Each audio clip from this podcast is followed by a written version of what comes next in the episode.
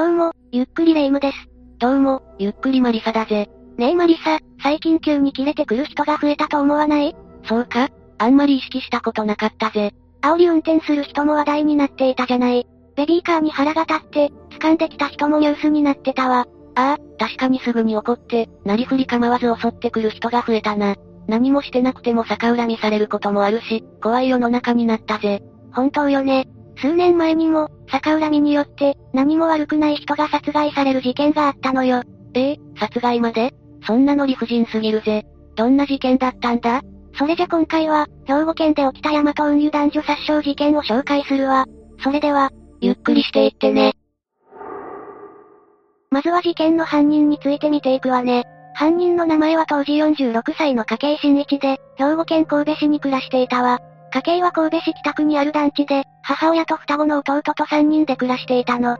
双子の兄弟がいるなんて、珍しいな。家族仲はどうだったんだ？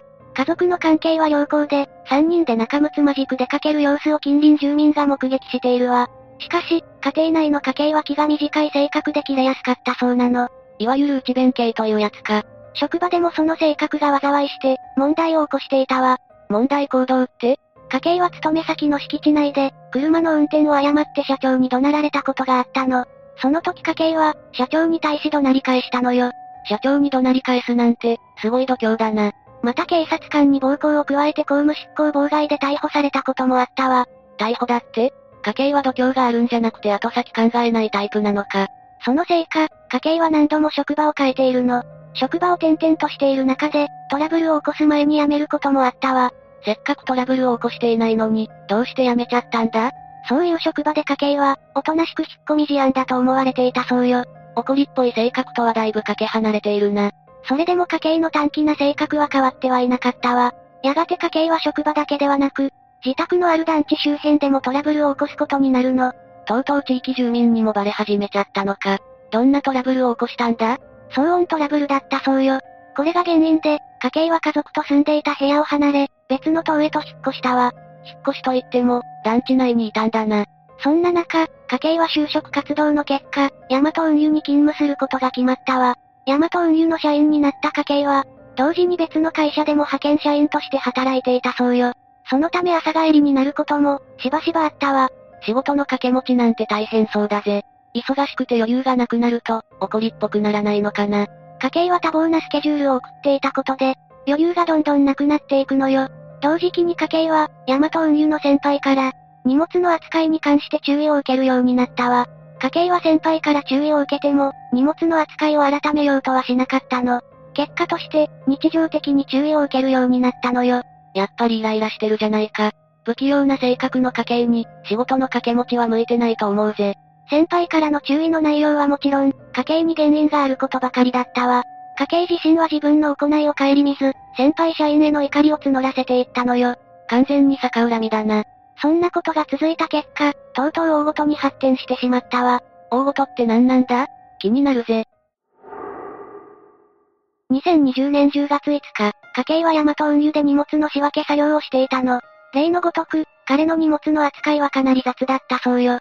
そのことに気がついた当時60歳の男性社員 A さんが、家計に注意したわ。でも家計は、A さんの言うことを素直に聞くことはなかったのよ。むしろ逆で、家計は激高して A さんに掴みかかったわ。そのまま二人は取っ組み合いの喧嘩になりかけたの。せっかく注意してくれたのに掴みかかるなんて、つくづく家計は怒りっぽいんだな。誰か止めようとしなかったのか？パート従業員として勤務していた広野真由美さん、当時47歳が割って入ったの。結果、なんとか喧嘩になることを防ぐことができたわ。しかしこの時、家計の腕が広野さんの体に当たってしまったそうよ。広野さん女性なのに身を挺して喧嘩を仲裁するなんて、すごいな。だが、家計もさすがに処分されるんじゃないか？ヤマト運輸は、以前から家計の勤務態度を問題視していたの。そこで今回の家計の行動を暴行とみなし、解雇処分にすることを決めたわ。さらに、広野さんに警察へ被害届を出すよう勧めたそうよ。ヤマト運輸はこの暴力沙汰で、家計を解雇したかったんだな。それが正直なところでしょうね。広野さんは言われた通り警察署を訪れて、今回の件に関する相談をしたわ。でも、たまたま腕が当たっただけ。自分は普段の家計君との関係も悪くないからと説明したわ。最終的に広野さんは、被害届の提出を取りやめたのよ。この時の広野さんは、明らかに家計のことをかばっている様子だったわ。広野さんは優しい人なんだな。家計は彼女に感謝するべきだぜ。その裏で、ヤマト運輸は暴力事件があった当日に、家計の母親に電話をかけたの。そして彼女に家計の解雇を通知したわ。話を聞いた家計の母親はすぐに息子に連絡して、内容を伝えたの。こうして間接的に解雇を知った家計は、怒りの感情をあらわにしたわ。解雇された時点で怒るだろうなと思ったが、やっぱりな。自分の行いのせいだから、自業自得だぜ。でも、家計は怒りのあまり、こう考えるようになるの。ムカつく。あの二人のせいでクビになってしまったじゃないか。絶対に許せない。こうなったら復讐のために、あいつら二人を殺してやろう。このように、家計は A さんと広野さんの殺害を決意したわ。解雇したのは会社なのに、A さんどころか広野さんも恨んだのか。論理が飛躍しすぎているぜ。実際のところ、広野さんは喧嘩を仲裁してくれたし、警察署でも家計をかばったのにね。でもそれを知らない家計は、準備のためにホームセンターを訪れたわ。そして、凶器として包丁2本と、木製バット1本を購入したの。包丁を2本も買うなんて、完全に家計は2人殺害するつもりなんだな。ホームセンターを後にした家計は、すぐに殺人を決行するわ。翌日未明に、勤務先の神戸北スズラン大センター駐車場に向かったの。そこで A さんと広野さんを待ち伏せることにしたのよ。そんなところで殺害したら、他の社員に見られてしまいそうだぜ。そして、2020年10月6日の午前4時頃に事件が起こったの。家計が潜む神戸北スズラン大センターに、車に乗った広野さんが出勤したわ。彼女は乗ってきた車を駐車場に止めると、何の警戒心もなく、車内に向かったわ。そりゃあ、殺意を持った人間がいるなんて思わないもんな。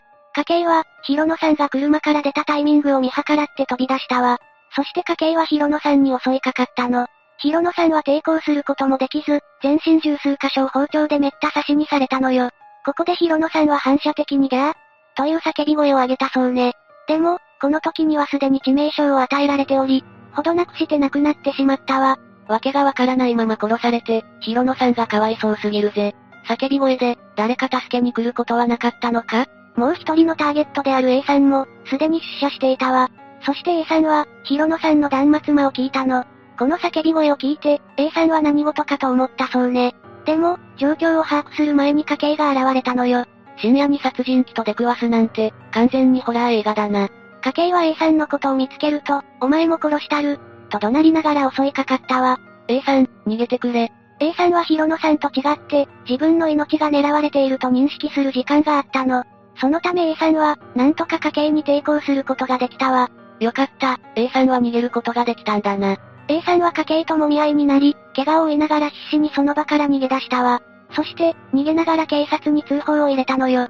一方の家計は車に乗り込んで、A さんの後を追いかけ始めたわ。その途中で家計は、周囲の宅配物や、事務所の壁に車を衝突させているわね。怖い怖い、完全に行かれてるぜ。家計が車を衝突させたのは、自分を解雇した会社に対する復讐だったそうよ。家計はヤマト運輸に金銭的な損失を与えたかったの。荷物や備品のパソコン、配達用の車を壊そうと考えていたわ。そこまで復讐したかったのか。その後、家計が車を暴走させている現場に、通報を受けた警察が到着したわ。警察の姿に気がついた家計は、なんとパトカーにまで車を衝突させてきたのよ。もう怒りのあまり、なりふり構わなくなっているな。ここで警察は家計を取り押さえ、公務執行妨害で現行犯逮捕したの。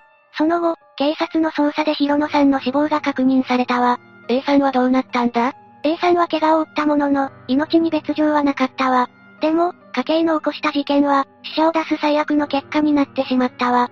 捜査関係者は事件についてこう振り返っているの。A さんは驚いたやろな。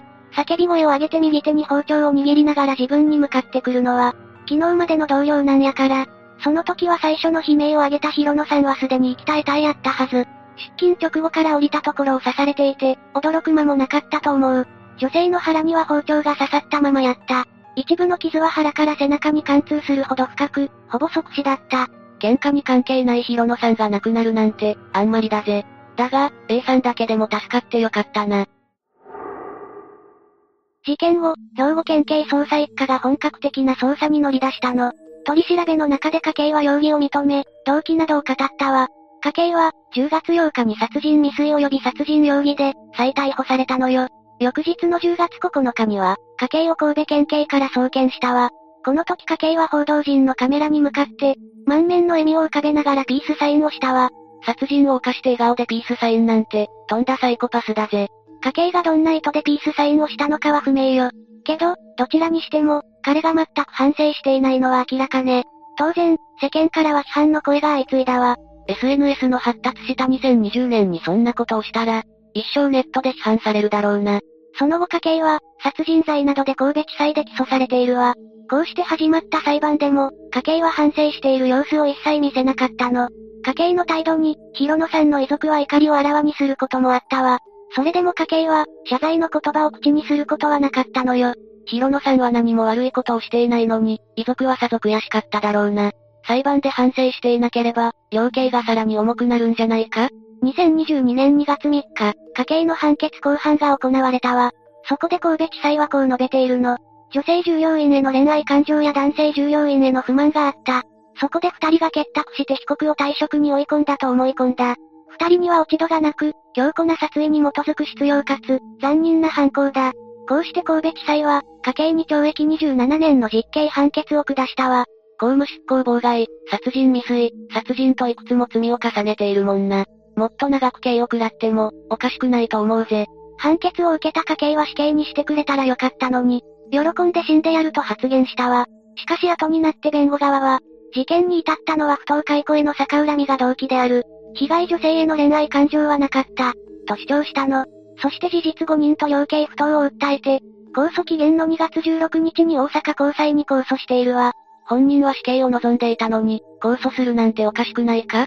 控訴審判決は、一審判決から約7ヶ月後の2022年9月14日に行われたの。ここで大阪高裁はこう述べたわ。被害者らが結託して辞めさせるように、仕向けたとする思い込みには全く根拠がない。そしてその経緯に組むべき点はないとして、大阪高裁は弁護側の控訴を棄却し、一審判決を支持したの。続いて弁護側は上告審も求めたけど、意見が変わることはなかったわ。2023年1月12日に、最高裁が弁護側の上告を棄却、家計の懲役27年が確定したわ。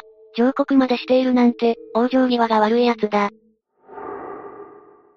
刑事裁判は終わったけれど、まだこの事件には民事裁判が残っていたわ。ヤマト運輸の備品や車を破壊した罪か？いいえ、殺害された広野さんの遺族がヤマト運輸を訴えたのよ。事件発生に至る経緯をめぐり、遺族はヤマト運輸に、約1億1000万円の損害賠償を求めたわ。遺族は裁判の中で、家計受刑者を退社させたいと考えた上司が解雇処分の通知をする際、広野さんが自ら進んで警察に相談したような言い方をし、逆恨みを招いた。守ってくれるはずの会社によって、家計受刑者の怒りのはけ口にされ殺害された。あまりに理不尽だ、と主張しているのよ。確かにどう考えても、広野さんが襲われる理由はどこにもないよな。これに対してヤマト運輸側は、退職通知は殺害行為をもたらすほどの危険性はない。予見することは不可能だとして、請求の棄却を求めたわ。ヤマト運輸も自分は被害者だと、主張しているな。これに関しては、そもそも家計を雇ったことがミスだったとしか言えないぜ。でも、そうも言ってられないのよ。ヤマト運輸には、家計のような訳ありの人を、雇わなければならなかった事情があったわ。一体どんな事情なんだ？コロナ禍で苦境にあえぐ企業が多い中、通販利用増加でヤマト運輸業務量は増えていたわ。そんな中、2017年に従業員への未払い残業代問題が発覚したの。それは会社としてやってはいけないことだな。その後、ヤマト運輸は働き方改革の一環でアマゾンの荷物取扱量を減らしたわ。でも人手は足りず、特に荷物の仕分けや配送する集配所は、猫の手も借りたい状況だったの。だから雇用するパート社員の経歴や職歴などは、ほぼノーチェックだったそうなのよ。だから家計のような人でも就職できたんだな。でも訳ありの人ばかり雇用していたら、普通の人が寄りつかなくなりそうだ。それにヤマト運輸には、そんな人を雇った責任もあると思うぜ。民事裁判の結果はどうなったんだ？この民事裁判がどのような結果を迎えているかは、まだ明らかになっていないの。遺族側の主張が認められるといいな。そうね、広野さんの遺族の思いが、少しでも浮かばれるといいわね。今回の話はどうだった？家計をかばっていた広野さんが、亡くなってしまったのが悔しくてならないぜ。どう考えても、彼女に落ち度はないからな。そうね、彼女が今回の一番の被害者だと言っていいわ。遺族もやりきれない気持ちでいっぱいでしょうね。ヤマト運輸側も家計の性格を知っていただろうし、他のやり方があったと思うわ。全く反省せず、死刑になろうとした家計も許すことはできないな。怒りのあまり、自分をかばってくれた人も手にかけようとするなんて。マリサの言う通りよ。家計には同情できるところは何もないわ。しっかりと罪を償ってほしいわね。というわけで今回はヤマト運輸男女殺傷事件について紹介したわ。それでは、次回もゆっくりしていってね。